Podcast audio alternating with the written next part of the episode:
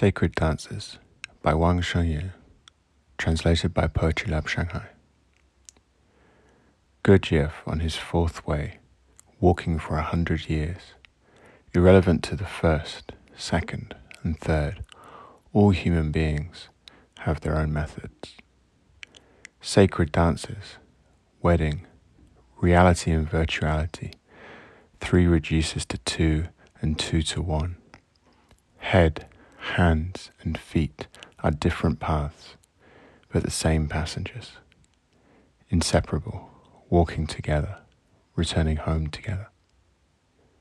Sacred dances, like you can write poems with the right hand, essays with the other. The modern talents, writing novels with the right foot, and criticisms with the other. Light ink in their mouths, dramatizing everyone. The dances that unite the body and mind, each one knows how to enlighten.